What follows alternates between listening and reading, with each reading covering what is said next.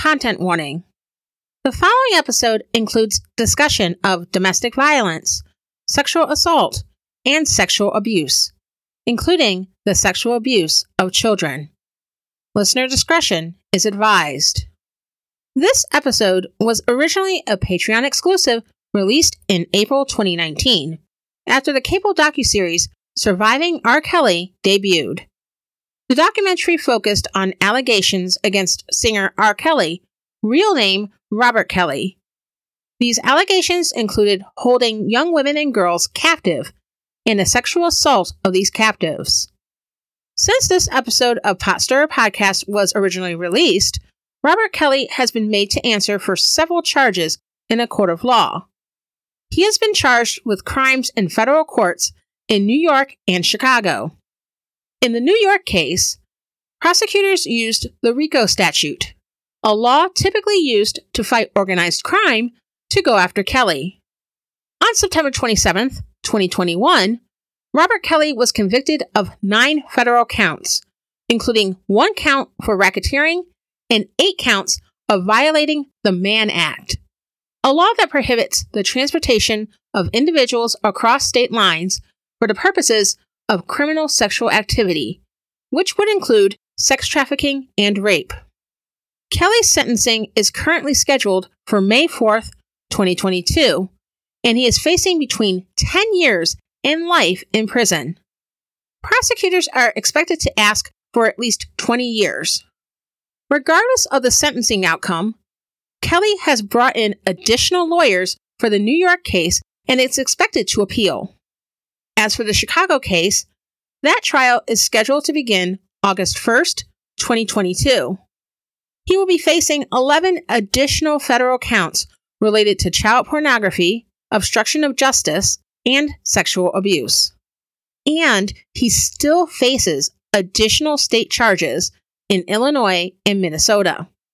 In 2019, in the wake of surviving R. Kelly, my brother Irvin Johnson II, co founder of the manga publisher and independent media company Shining Otaku Comics, joined me to discuss the series and the allegations.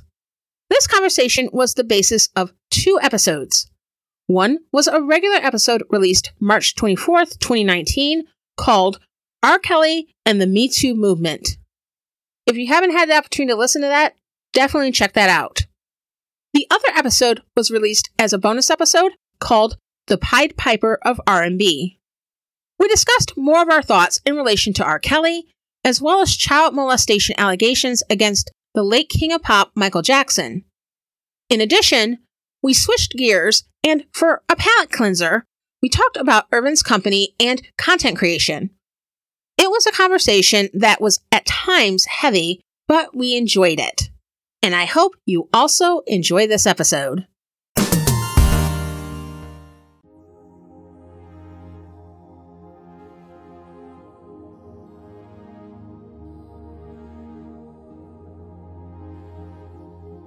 This month's Patreon bonus episode features some additional segments that came from a conversation with my brother Irvin related to R&B superstar and accused sexual abuser R. Kelly and a surviving R. Kelly documentary. For the main meat of our conversation, check out episode 49. This bonus episode includes tangents and other material that didn't make it into episode 49 but I thought you might find thought provoking or entertaining. Irvin and I are very close, and I enjoyed the conversation. I hope you enjoy listening to it. I am your host, Jay Poole, and this is Stirrer Podcast.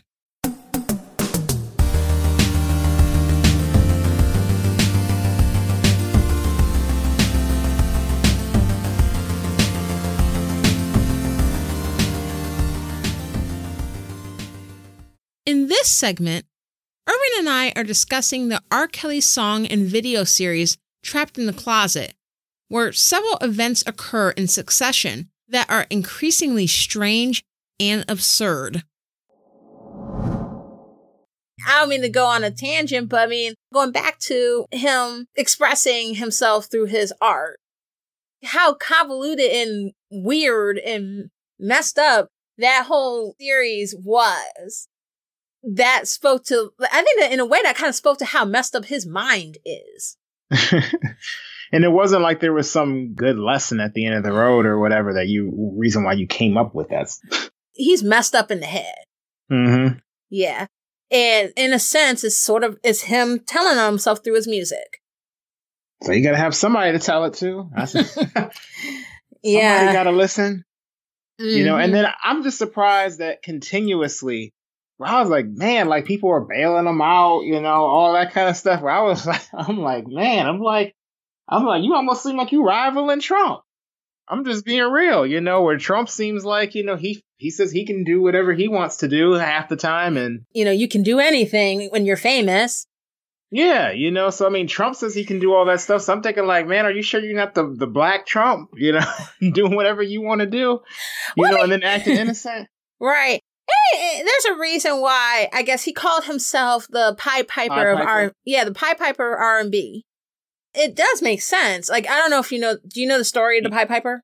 Yeah, yeah, I remember you told me the story actually a long time ago, so I know the, I know what the story is. Right, yeah. and I guess like for for listeners to make a fairy tale as short as possible, this was based in Germany, and it was about a guy that he's called Pie Piper because of how he dressed. He had clothes of different colors. He came into the town and he told the villagers that he could get rid of their rats. And so he played music and the rats went away and the town loved it, but then they didn't pay him. So then he came back and when he came back, he played a song that attracted all the children of the town. And then he led the children away, never to be seen again. That sounds just like our like the modern, like the like it's almost like you're you're you're um living the actual fairy tale out. He just can't help but to tell on himself. Yeah, it doesn't seem to make a difference, or at least it hasn't for a long time. And it's just, I don't know, it's just messed up.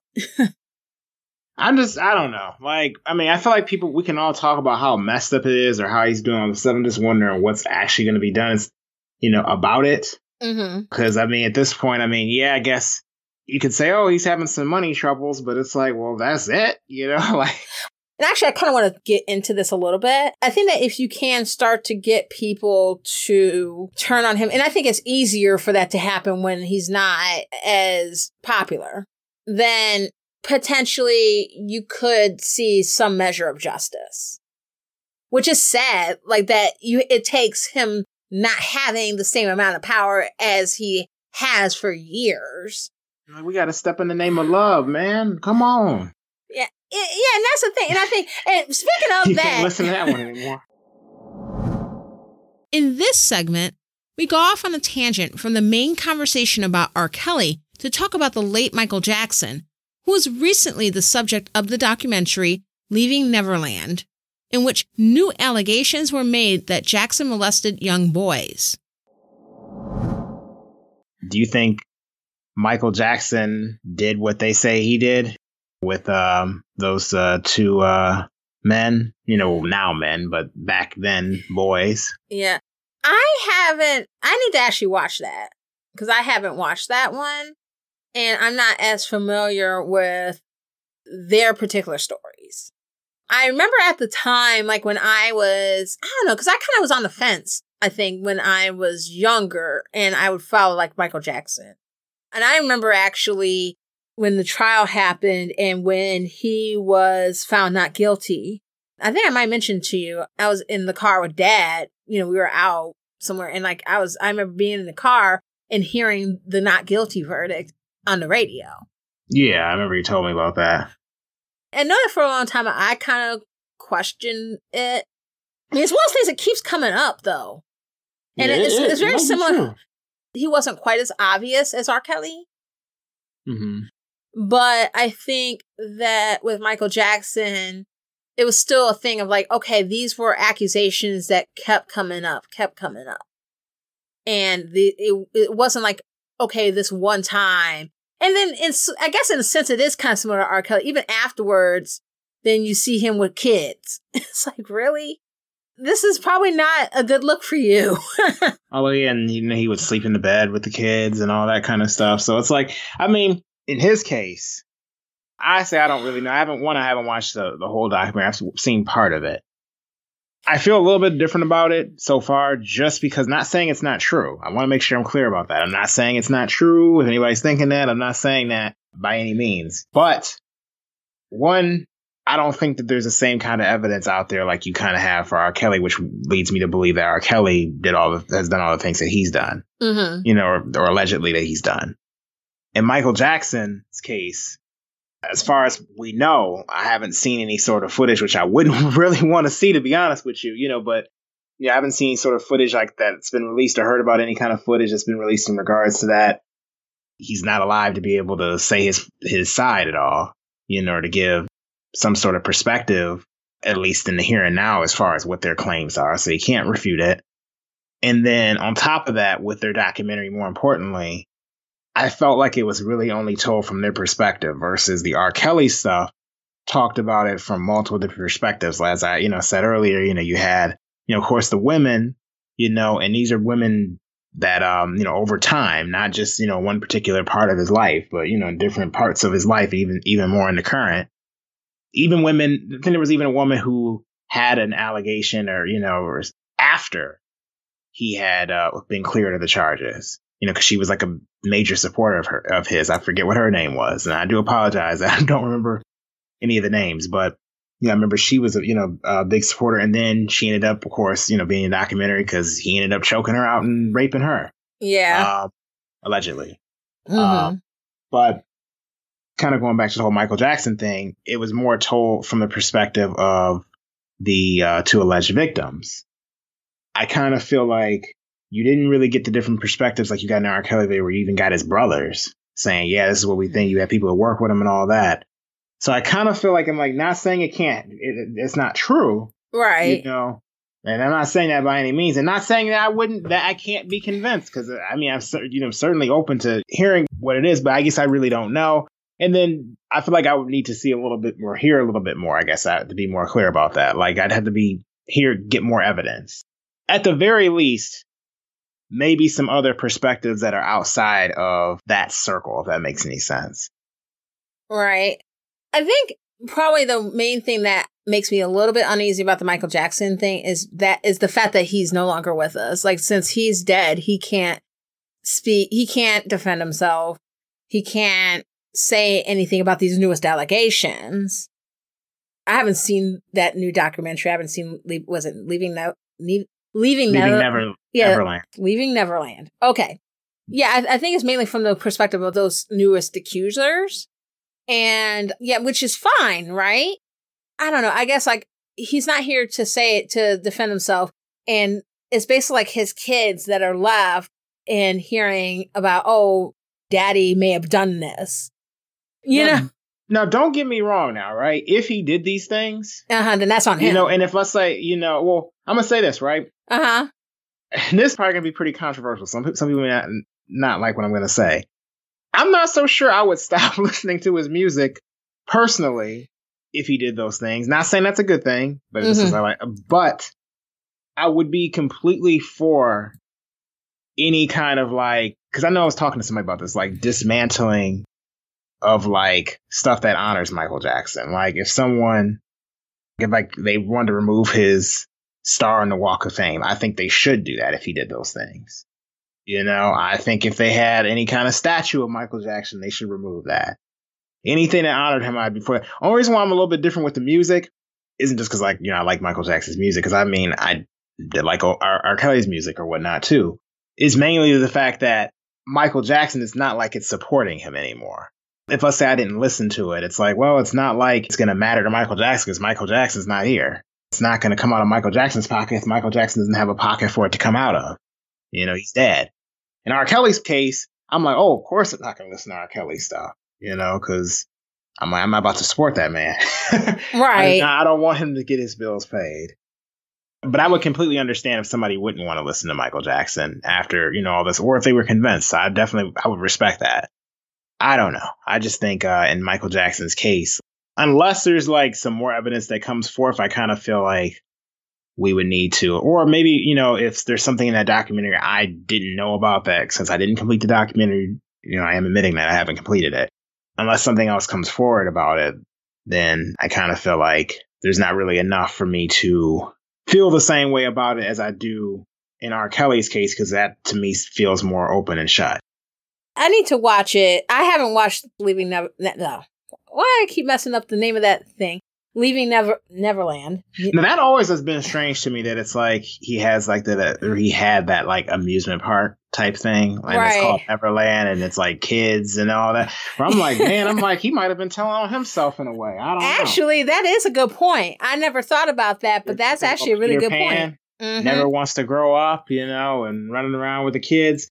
You know, now I mean and I'm not I'm not trying to sound like I'm some kind of sympathizer when I say this, but like I mean, maybe I mean because it's clear that man had mental problems, like Michael Jackson. I mean, maybe he just had a mental problem where he thought felt like he was a kid, but I feel like I'm like, uh, I don't know, man. I'm like, I think people did have a reason to think you might be a pedophile, you know?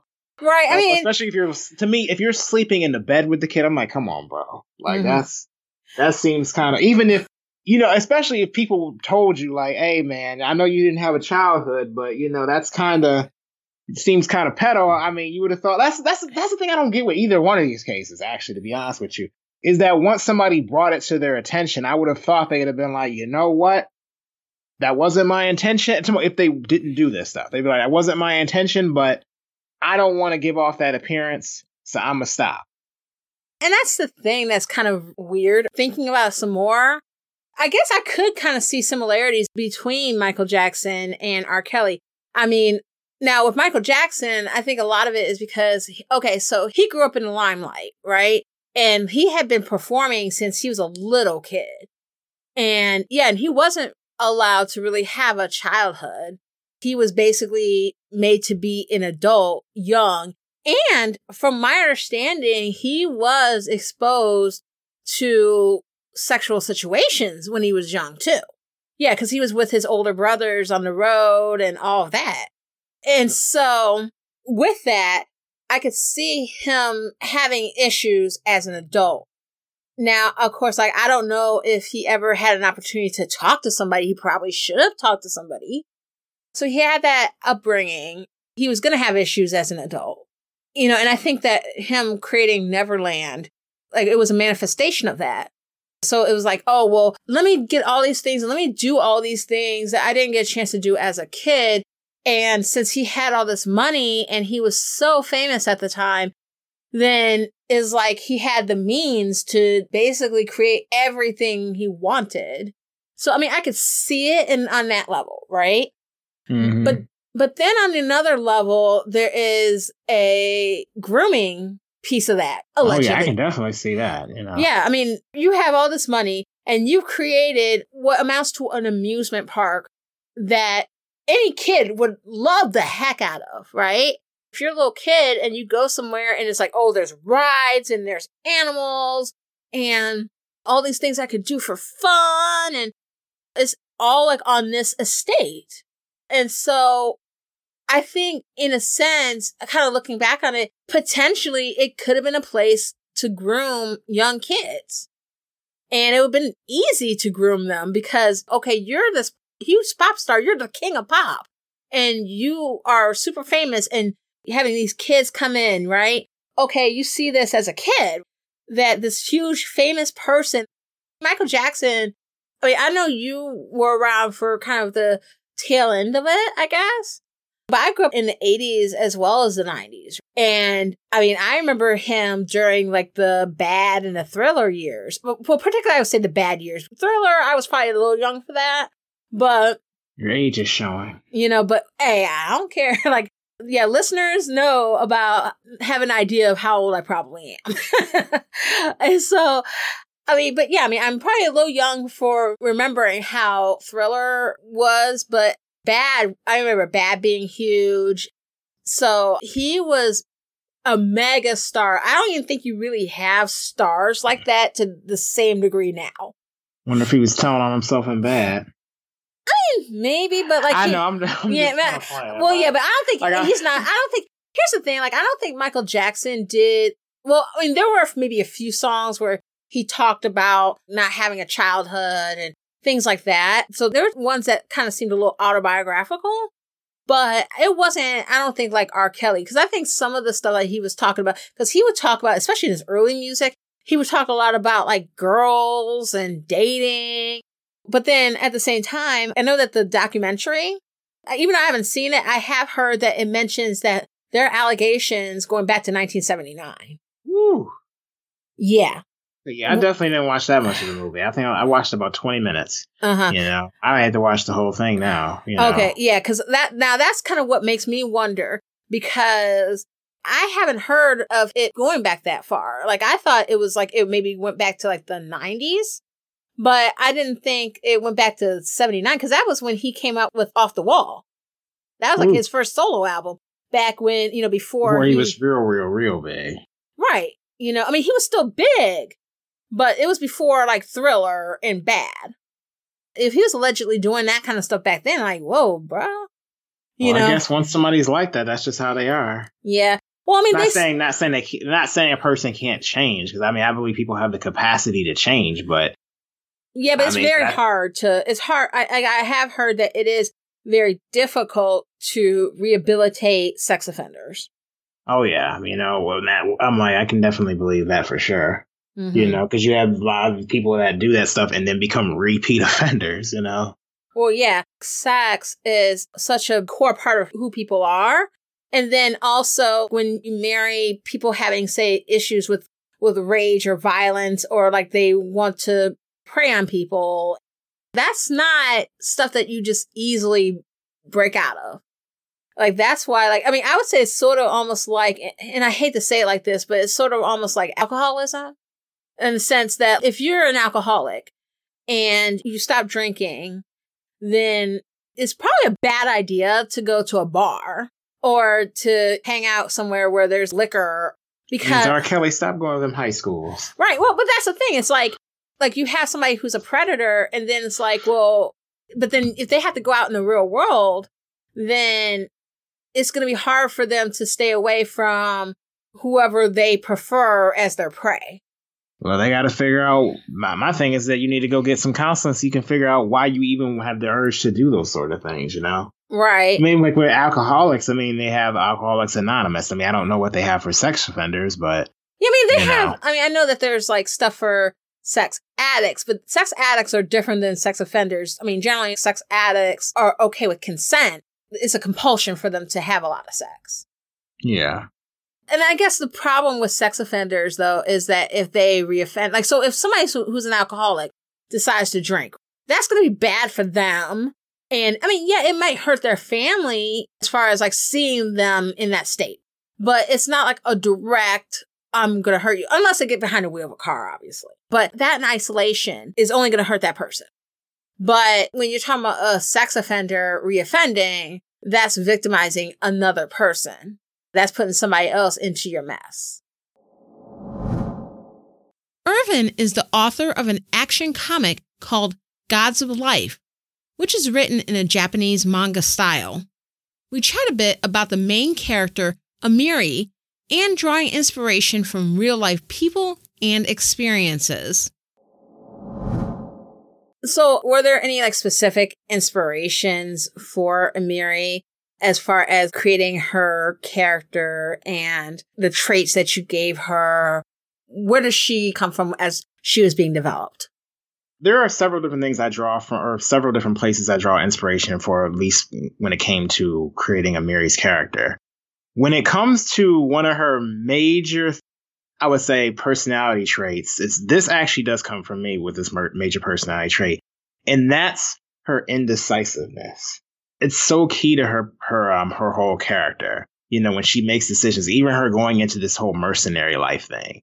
You know, she's listening to Carmen, but then there are so many times where she has no idea which direction she wants to take, which she wants to do. She once she has her mindset, she's all for it. But getting to that point is the most difficult thing. It's like every decision she makes is a life decision, whether it's just like in the first chapter, her being with her sister trying to decide what kind of ice cream she wants. You know, and her sister getting so annoyed because they're waiting there for like an hour. and they don't and you know she's trying to make the decision you know what she, what kind of ice cream she wants you know and it's like who takes that long to decide something like that right you know or if it's even in combat deciding whether or not she needs to kill this bad guy who's trying to kill her you right. know mm-hmm. like yeah. you know it's like okay this guy's coming after you and it's and, and really it's because she doesn't know how to commit to things and once she does commit she's all in but it's getting to that point you know making that final decision and another piece of her character, I would say, um, you know, that was drew inspiration from, like, as far as like her interactions, I would say would be from my sisters, you know, so you, Jay, and then, you know, of course, Vanessa. Like, for example, certain interactions that, you know, they might have, you know, like the, um, and obviously there's some of these chapters you haven't, you haven't yet seen, but like interactions between Amiri and Sienna, you know, her sister Sienna, or you know, maybe even interaction with Amiri and her father, like in flashbacks when people see those. You know, those are definitely inspired through there. That sounds really cool. I know that Amiri is a very unique character. I've enjoyed reading Gods of Life. I know I'm your older sister and everything, but I mean, I think it's really awesome that you've been into manga and you've been into like this type of art and this type of like creativity for a long time and that this is what you're doing. That actually makes me really proud. Oh, thank you. I do appreciate that. And, you know, oh, go ahead. Oh, no, go ahead. Oh, no, I was just going to say, you know, and one of the things about creating manga, I want to be clear about this is that because this is something, this is going to be kind of off tangent, but this is just in case anybody out there is wanting to make manga if you're wanting to make manga, please don't just draw your inspirations just from manga. I just want to say that because I feel like I know a lot of aspiring creators or people who are out there who are making their own manga that only draw their inspiration from manga and they don't really even fully understand how that medium works, you know, or why some of the the mangas that some of us out there may love, you know, whether it's Hunter Hunter or Bleach or I know people hate on Bleach, but you know, I like Bleach but it does have its problems. But Hunter Hunter, Yu Hakusho, or something like that, right? You have certain key things in the main characters that either reflect the main character's environment or, you know, may even reflect something in the culture that the story is being told in.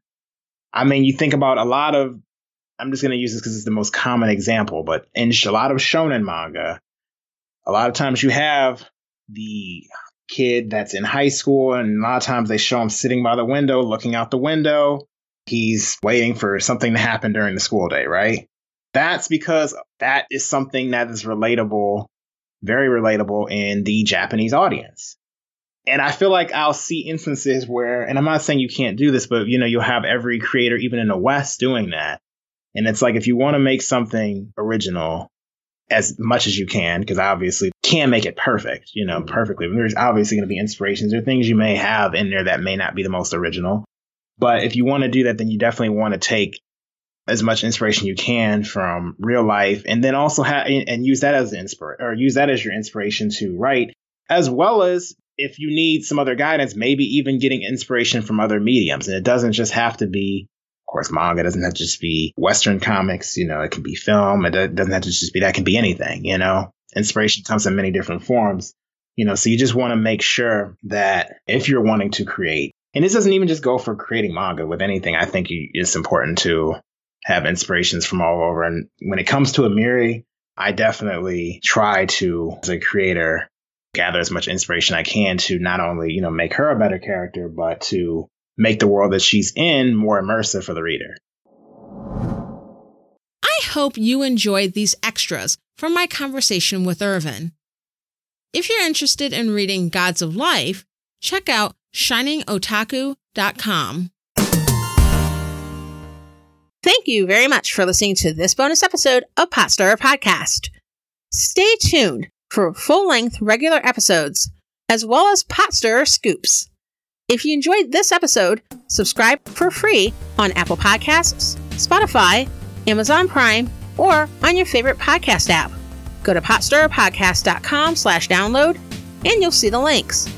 Subscribing gets you new episodes once they come out, so you don't have to wait.